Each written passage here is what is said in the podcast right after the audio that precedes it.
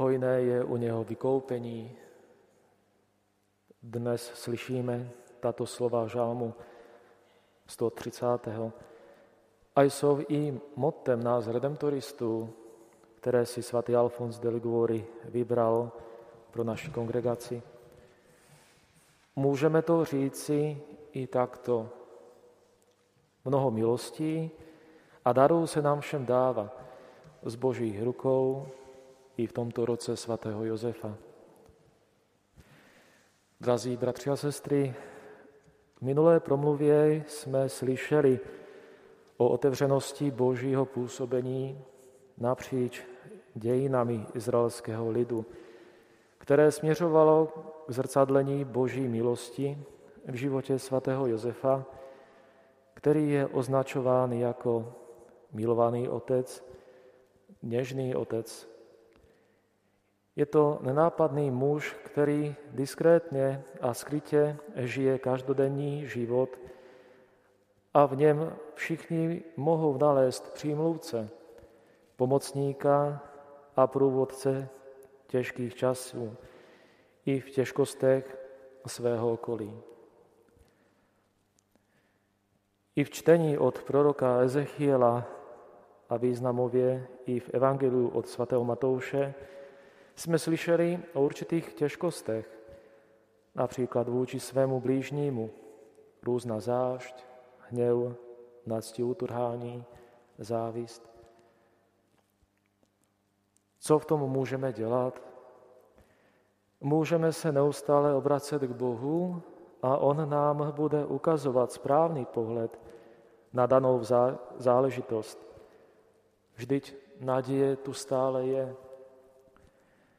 Dějiny spásy se naplňují skrze naději v beznáději a skrze naše slabosti.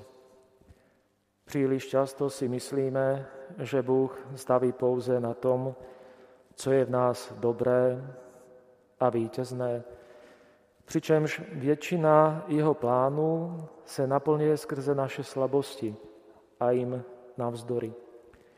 Víme, že bez Boží pomoci nezmůžeme nic a nic neurychlíme. Naslouchání, poslušnosti a trpělivosti zůstaneme pružní a ne statičtí pro své okolí.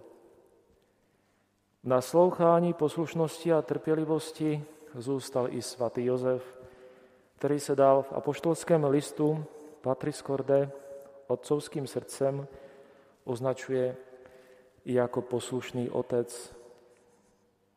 Podobně, jako Bůh jednal s Marií, když ji zjevil svůj plán spásy, zjevil svoje plány také Josefovi. Udělal to prostřednictvím snů, které jsou v Biblii také i u všech starobylých národů považovány za prostředky, kterými zjevuje Bůh svou vůli. Josefa velice trápí Márino nepochopitelné těhotenství, má různé dilema. V prvním snu na slova anděla Páně dostává odpověď, aby se nebál vzít svou manželku Marii. Vždyť dítě, které počala, je z Ducha Svatého. Porodí syna, dáš mu jméno Ježíš. On totiž spasí svůj lid od hříchu. Vstane a udělá tak. Svoje drama překonal poslušností a Marii zachránil. V druhém snu dostává pokyn, aby odešel, neboť král Herodes bude chtít dítě Ježíše zahubit. Josef neváhal a poslechl a za noci odchází do Egypta. V Egyptě Josef s důvěrou a trpělivostí čekal na slíbenou pobídku k návratu do vlasti, kterou slíbil anděl, a odehrává se v třetím snu. Josef bez váhání znovu poslechne. Avšak během zpáteční cesty, když uslyšel, že je v Judsku místo svého otce Heroda králem Archelaus, bál se tam jít a podle pokynů ve snu se odebral na území galilejské. Šel tedy a usadil se v městě, které se jmenuje Nazaret. V každé situaci svého života dokázal Josef vyslovit svoje fiat, jako Maria při zvěstování a Ježíš v Getsemanech. Josef jako hlava rodiny učil Ježíše být poslušný rodičům podle božího přikázání.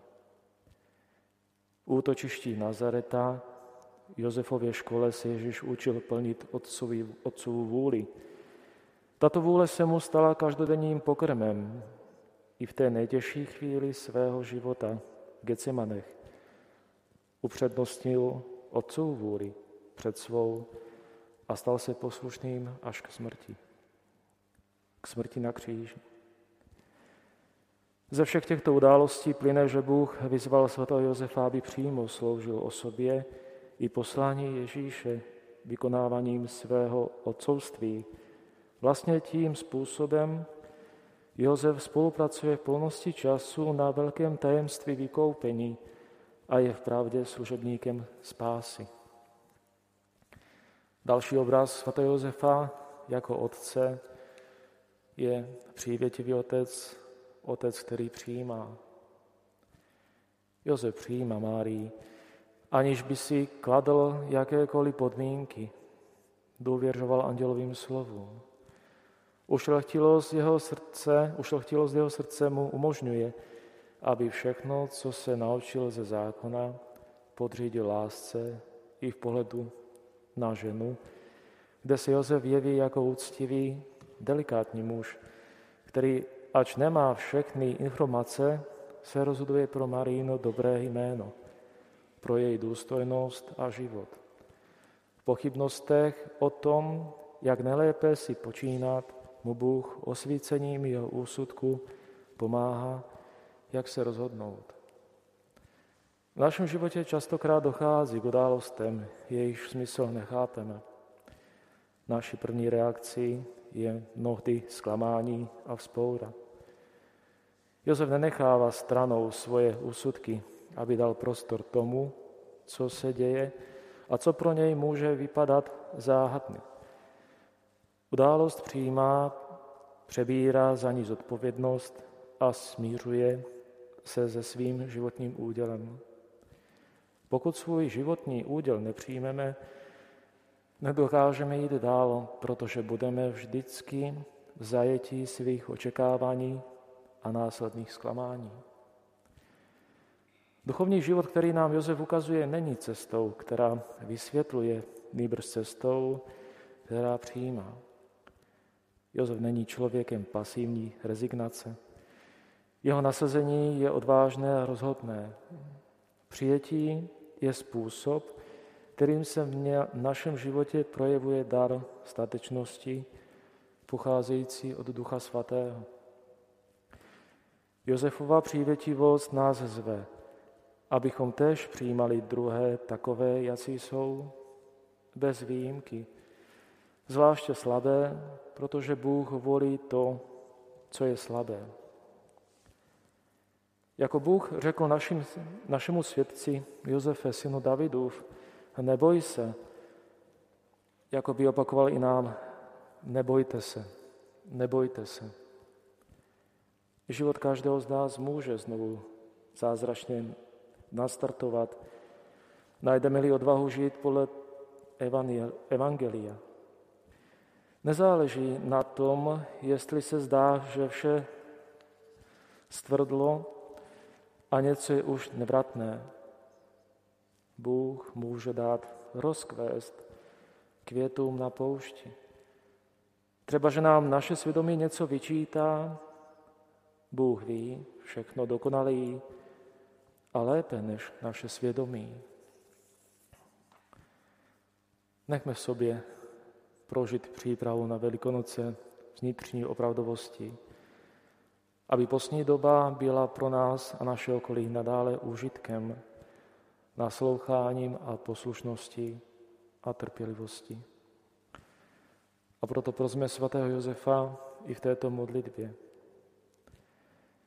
Buď pozdraven, ochránce, vykupitele a snoubenče Panny Marie. Tobě svěřil Bůh svého syna, v tebe vložila Maria svou důvěru. S tebou se Kristus stal člověkem. O svatý Jozefe, buď otcem i nám a veď nás cestou života. Vyproz nám milost, milosrdenství a odvahu a chráň nás před každým zlem. Amen.